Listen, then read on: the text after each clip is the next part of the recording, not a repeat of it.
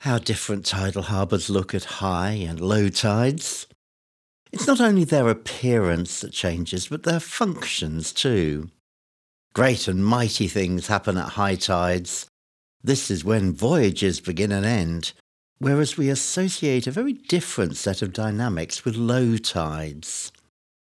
And in this part about seeking God, we're going to be looking very explicitly at some of the things that happen at low tide, things that are exposed in our life, things the Lord is having to attend to, and see that they are in their own way just as important as the high tides.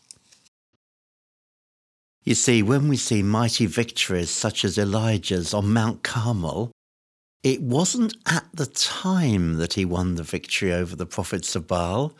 It was the fruit of all his seeking of God in silent places, in withdrawn places, that equipped him to function at that moment of great high tide. The Israelites could have shouted as loudly as they liked on their fifth or sixth circumnavigation of the walls of Jericho but not a stone would have cracked or budged until the high tide of God's appointed time. We're going to be heading into some challenging territory in our thinking about these low tides. So it's good to start in a positive place. That low tides often provide us with opportunities to rest and regroup.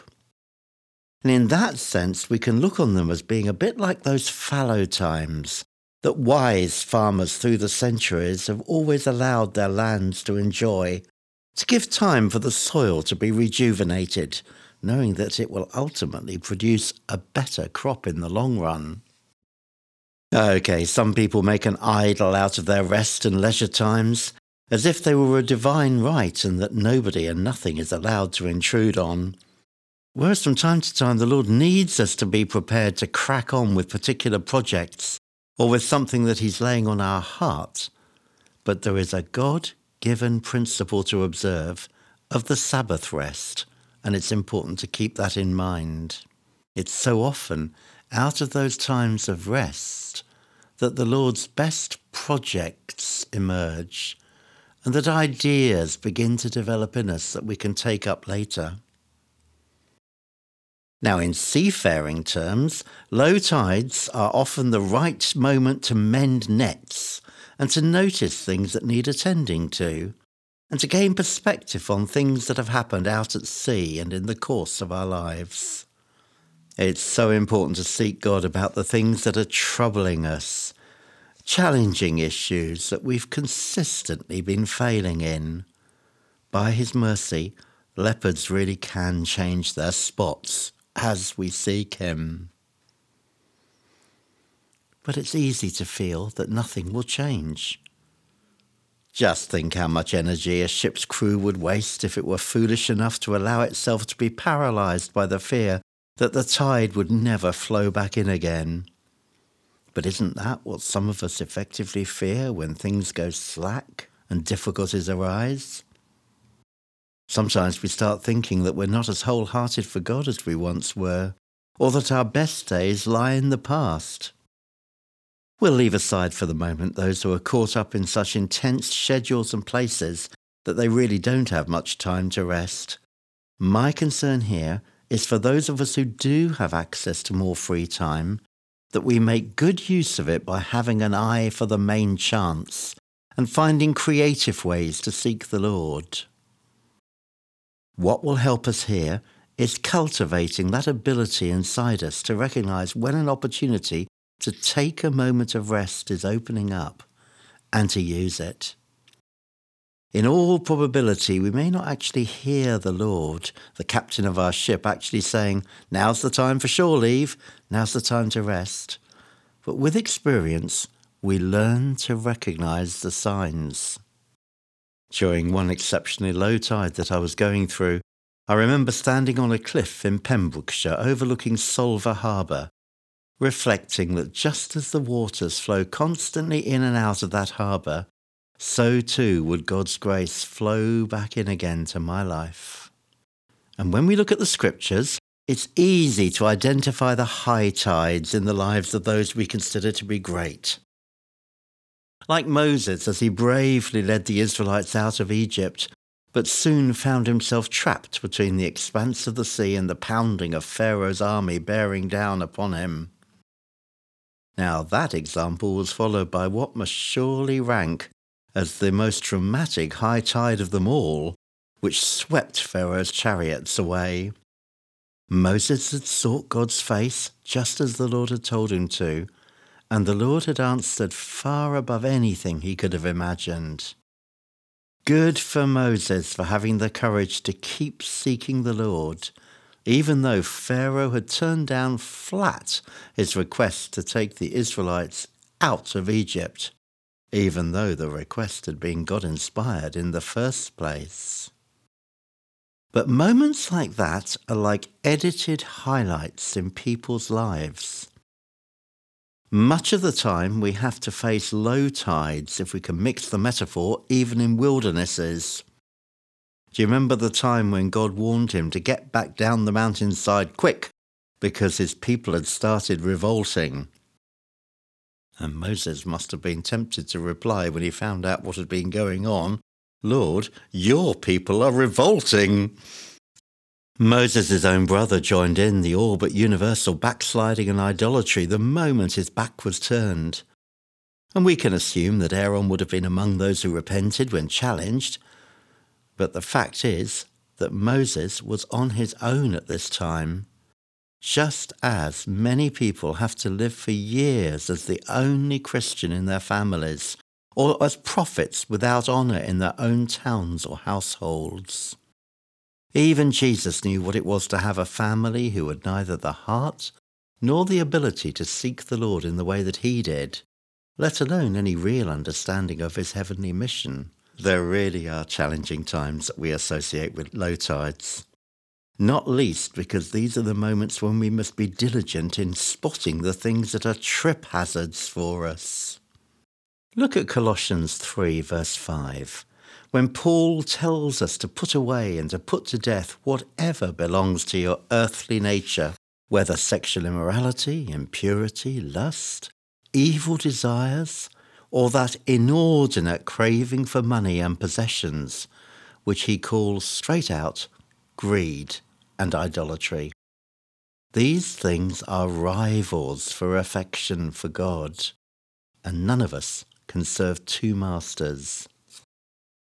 Samson may have achieved a stunning victory over the Philistines in the hour of his death, but that was a victory that came about despite his earlier disobedience. Here was a called and gifted man who allowed himself to be bound not just by the physical ropes of his Philistine pursuers, but, like so many people, by a strong physical attraction. The truth is that what Delilah really loved wasn't Samson at all, but mammon. And David's fervent faith in slaying the giant Goliath didn't make him proof against falling for another of Satan's many pronged temptations. As the years go by, we need vigilance beyond immediate celebration and sheer godly determination to carry on seeking Him, like so many fine servants of the Lord, we lose the cutting edge of our desire to seek Him and find our relationship with Him starting to fade right away. It's so important to read the stories of men and women whom God is really using to fuel our own faith. These are the ongoing Acts of the Apostles. But as we read, it's important to remember that all the great seekers after God in Scripture went through numerous low tide experiences when, for all the world, it felt as though the Lord was paying no attention to their requests. These people did not have the benefit of hindsight as they waded through their discouraging times. Because we're so aware of how things eventually worked out, it's easy to forget or to play down what it must have been like for them to go through at the time. Think of Moses in the example I quoted just now, when after screwing up his courage to make his courageous appeals to Pharaoh to be allowed to lead the Israelites out of Egypt, he suffered the indignity of having further sanctions imposed on his people, and then they, in turn, turning against him. How good it was that he had the courage to return to the Lord and to pour out his heart to him. Why have you brought all this trouble on us, Lord? Is this why you sent me? Ever since I went to Pharaoh to speak in your name, he's brought nothing but trouble on this people, and you've not rescued us at all. Seek the Lord, Bakash. Seek his face continually, the psalmist urges. Not just in the midst of crises in order to get help to bail us out of trouble, but because we love him. You see, crises of themselves do not automatically turn people into seekers.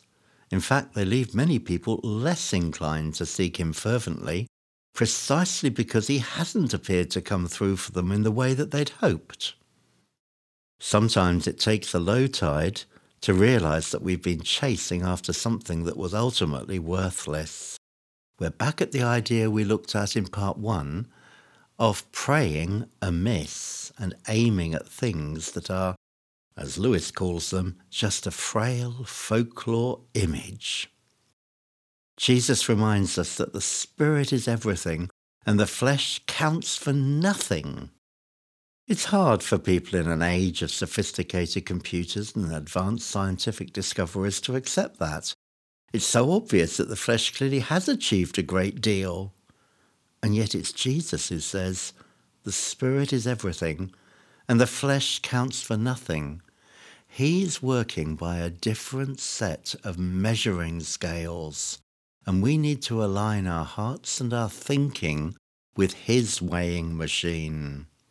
Let's contrast for a moment the seeking of God that we're reading about here with the profoundly satirical taunt song that we find in Isaiah 44, which is a carefully observed and brilliant expose of the manufacturing process of idols. And it ends with people bowing down to a block of wood that they've made for themselves. The prophet spells it out clearly. It's only a block of wood. This is the rational thinking of the Lord and his prophets describing things as they really are, as the Lord always does. But you see, most people today prize rational thinking and look on it as being something detached from God, as being in opposition to it.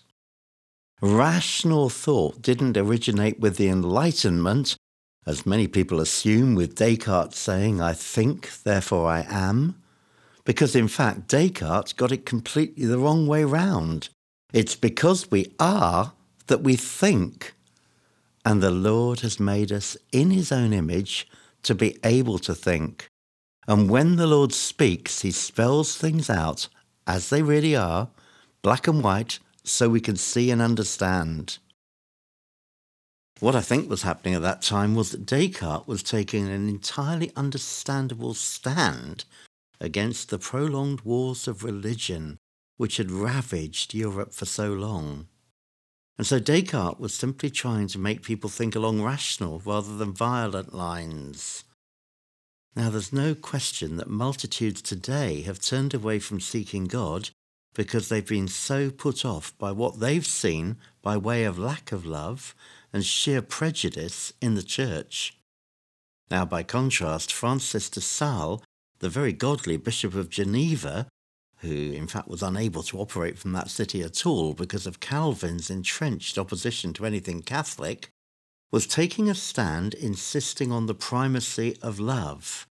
And his first requirement in appointing anyone as a priest was that if they didn't actively love Protestants, then they weren't allowed to minister at all, because he was refusing to perpetuate all that prejudice.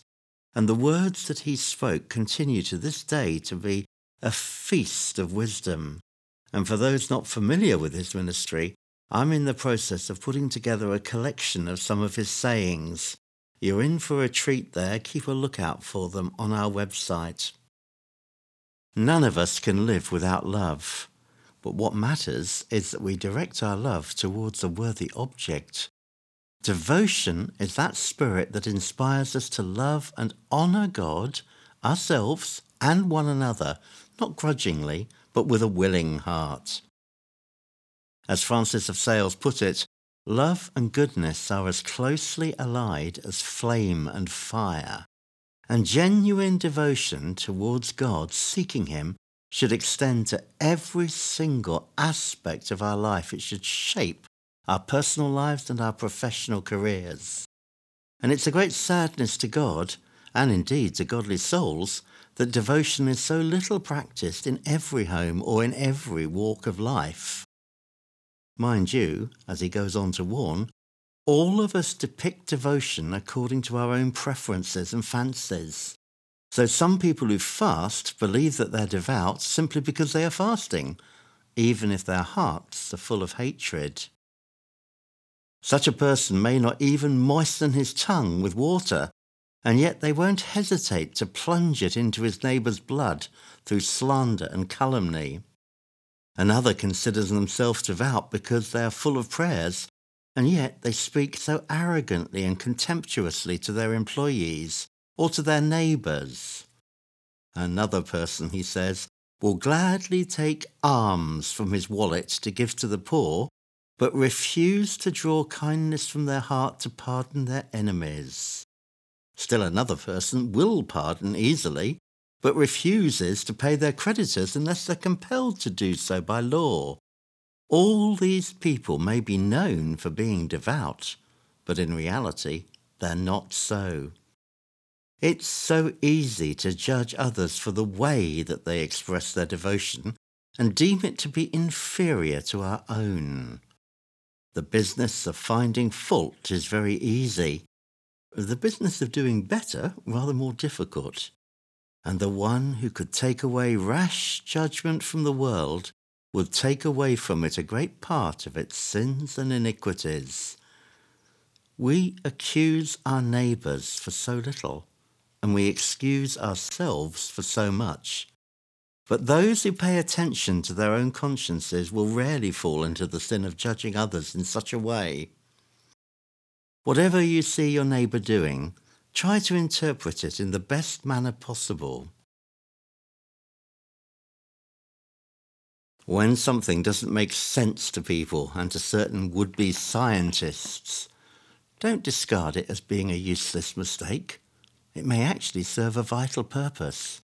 Even as supposedly useless things like the appendix in the human body turns out to be a storehouse of really useful bacteria that helps us recover from illnesses.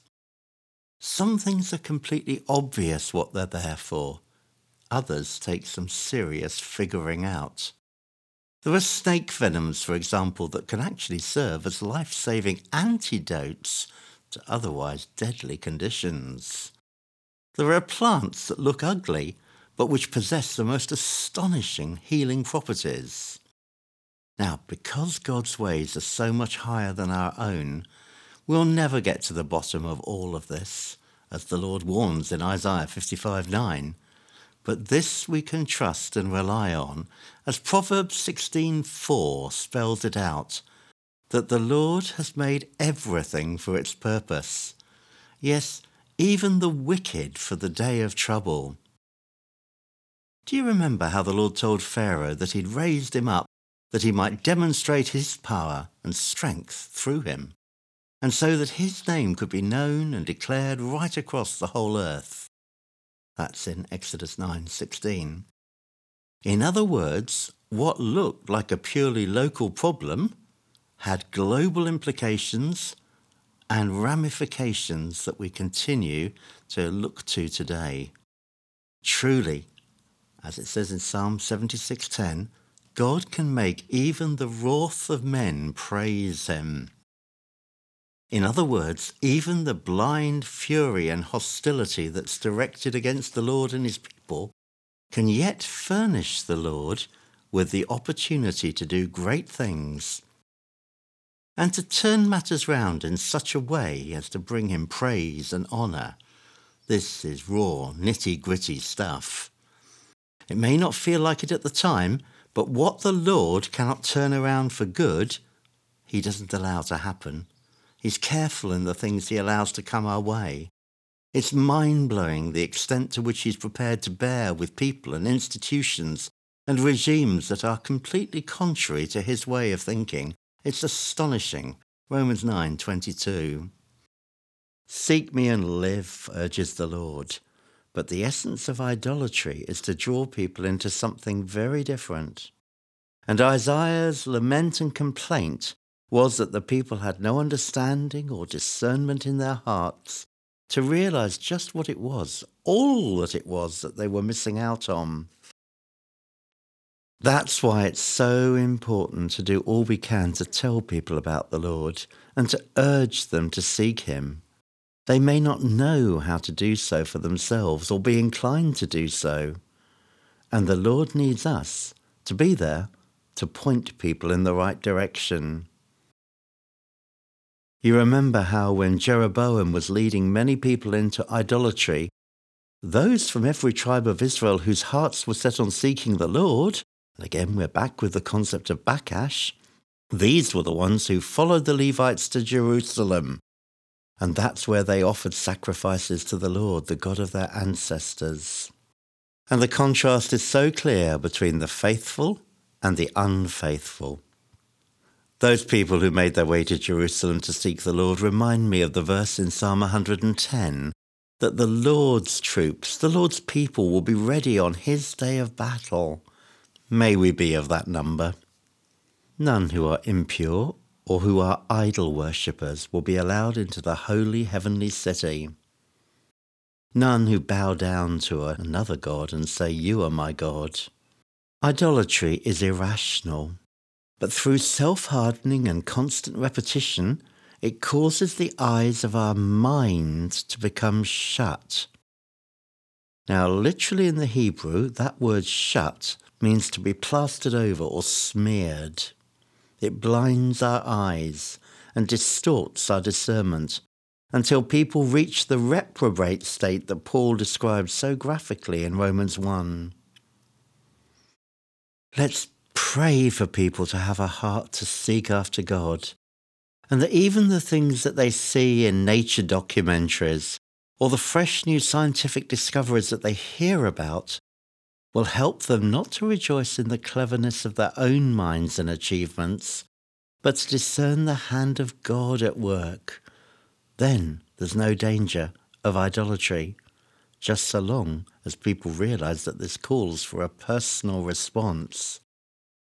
So many people shut their eyes to the obvious and come up with alternative explanations, anything rather than accept that God is God. And when that happens, what people are really doing is to be feeding on the wind, as Hosea puts it, or in Isaiah's delightful language, herding ashes. How foolish when we seek happiness in some belief or practice or superstition that excludes the Maker. But as we look around the world, we grieve at just how many societies are being encouraged told to live in ways that the scriptures flatly contradict, and beliefs and practices are imposed on the citizens, which are in reality lies. The great charge Isaiah makes is that none considers this in their hearts. The great question then is whether people can muster the discernment and the courage to accept that they may have been mistaken in their whole way of seeing the world. Now, there's no way that such a reversal, such a process can happen lightly. I'm currently reading the testimony of a woman who was a teacher in a Japanese school during the Second World War. And she was devoting all her considerable time and effort to furthering the cause of the emperor. She lived for the nation. Just imagine what a shock it was for her, and for so many like her when Japan was defeated in the war, and American censors from the Army of Occupation insisted that large chunks of all Japanese textbooks be crossed out and no longer taught. I've written about this in the section The Wider Picture in Vale of Tears on the profound shock it was in a similar way, for millions of people in Germany to discover that their Fuhrer had fundamentally misled and deceived them from the outset. I wonder if it'll be the same in Russia today. It was like helping people in Germany who'd been caught up in a cult to emerge from underneath its all pervading shadow, whose ideas and dictates had affected every part of their life. Now, in the event, many faced up to it very honourably, others were unable to accept it. And that's why the Nazi threat remains valid to this day and dangerous in all kinds of ways. All this contrasts with the rest of Isaiah 44, which goes on to talk about the Lord, the Maker, stretching out the heavens, and who in his great mercy sweeps away our sins. All those craftsmen of idols worked so hard to make their idols, but all their creations will be swept away. On the day when, at the end of Revelation, we hear that the books are opened and every deed we have done is examined, and the Lord seeks and searches out the words and attitudes that were in our hearts, and all becomes clear. No wonder Isaiah is so often referred to as the fifth evangelist. Praise God for those who refuse to take offence at Jesus during their low tides and times. When he said, Blessed are those who are not offended by me. Another way of saying that would be to turn it round and say, Blessed are those who refuse to stop seeking God when obstacles and opposition come their way. Even if deep down they may be tempted to feel that God could have saved them from these things. It takes such grace to keep seeking when there are big shadows hanging over us. Think of David being promised as a young man that he would one day become king, but finding himself obliged to flee for his life and to live as an outlaw being hunted for his life by his former employer in the wilds of Judah. And even though the Lord gave him the clearest of directions at times for attacking this or that city, and to do or not to do certain other things, the fear of being betrayed and tracked down must have dogged and overshadowed his days. But isn't it the sheer vulnerability of his plight that makes us identify so deeply with the Psalms that he wrote? One could question, though, whether he continued to seek God quite so faithfully and so earnestly when things became somewhat easier for him later on. It's so easy to become complacent until some such episode as David faced when his son Absalom revolted against him kick-started his seeking again. In times of anguish and anxiety, may the Lord give us the faith to proclaim as David did, I cry out to God Most High, to God who fulfills his purposes for me. To all intents and purposes, it couldn't have looked as though he was fulfilling anything at such times, but he was. And so David avoided succumbing to the devil's razor sharp weapons, discouragement and despondency, and all those other deadly foes of faith that John Bunyan describes in his Pilgrim's Progress.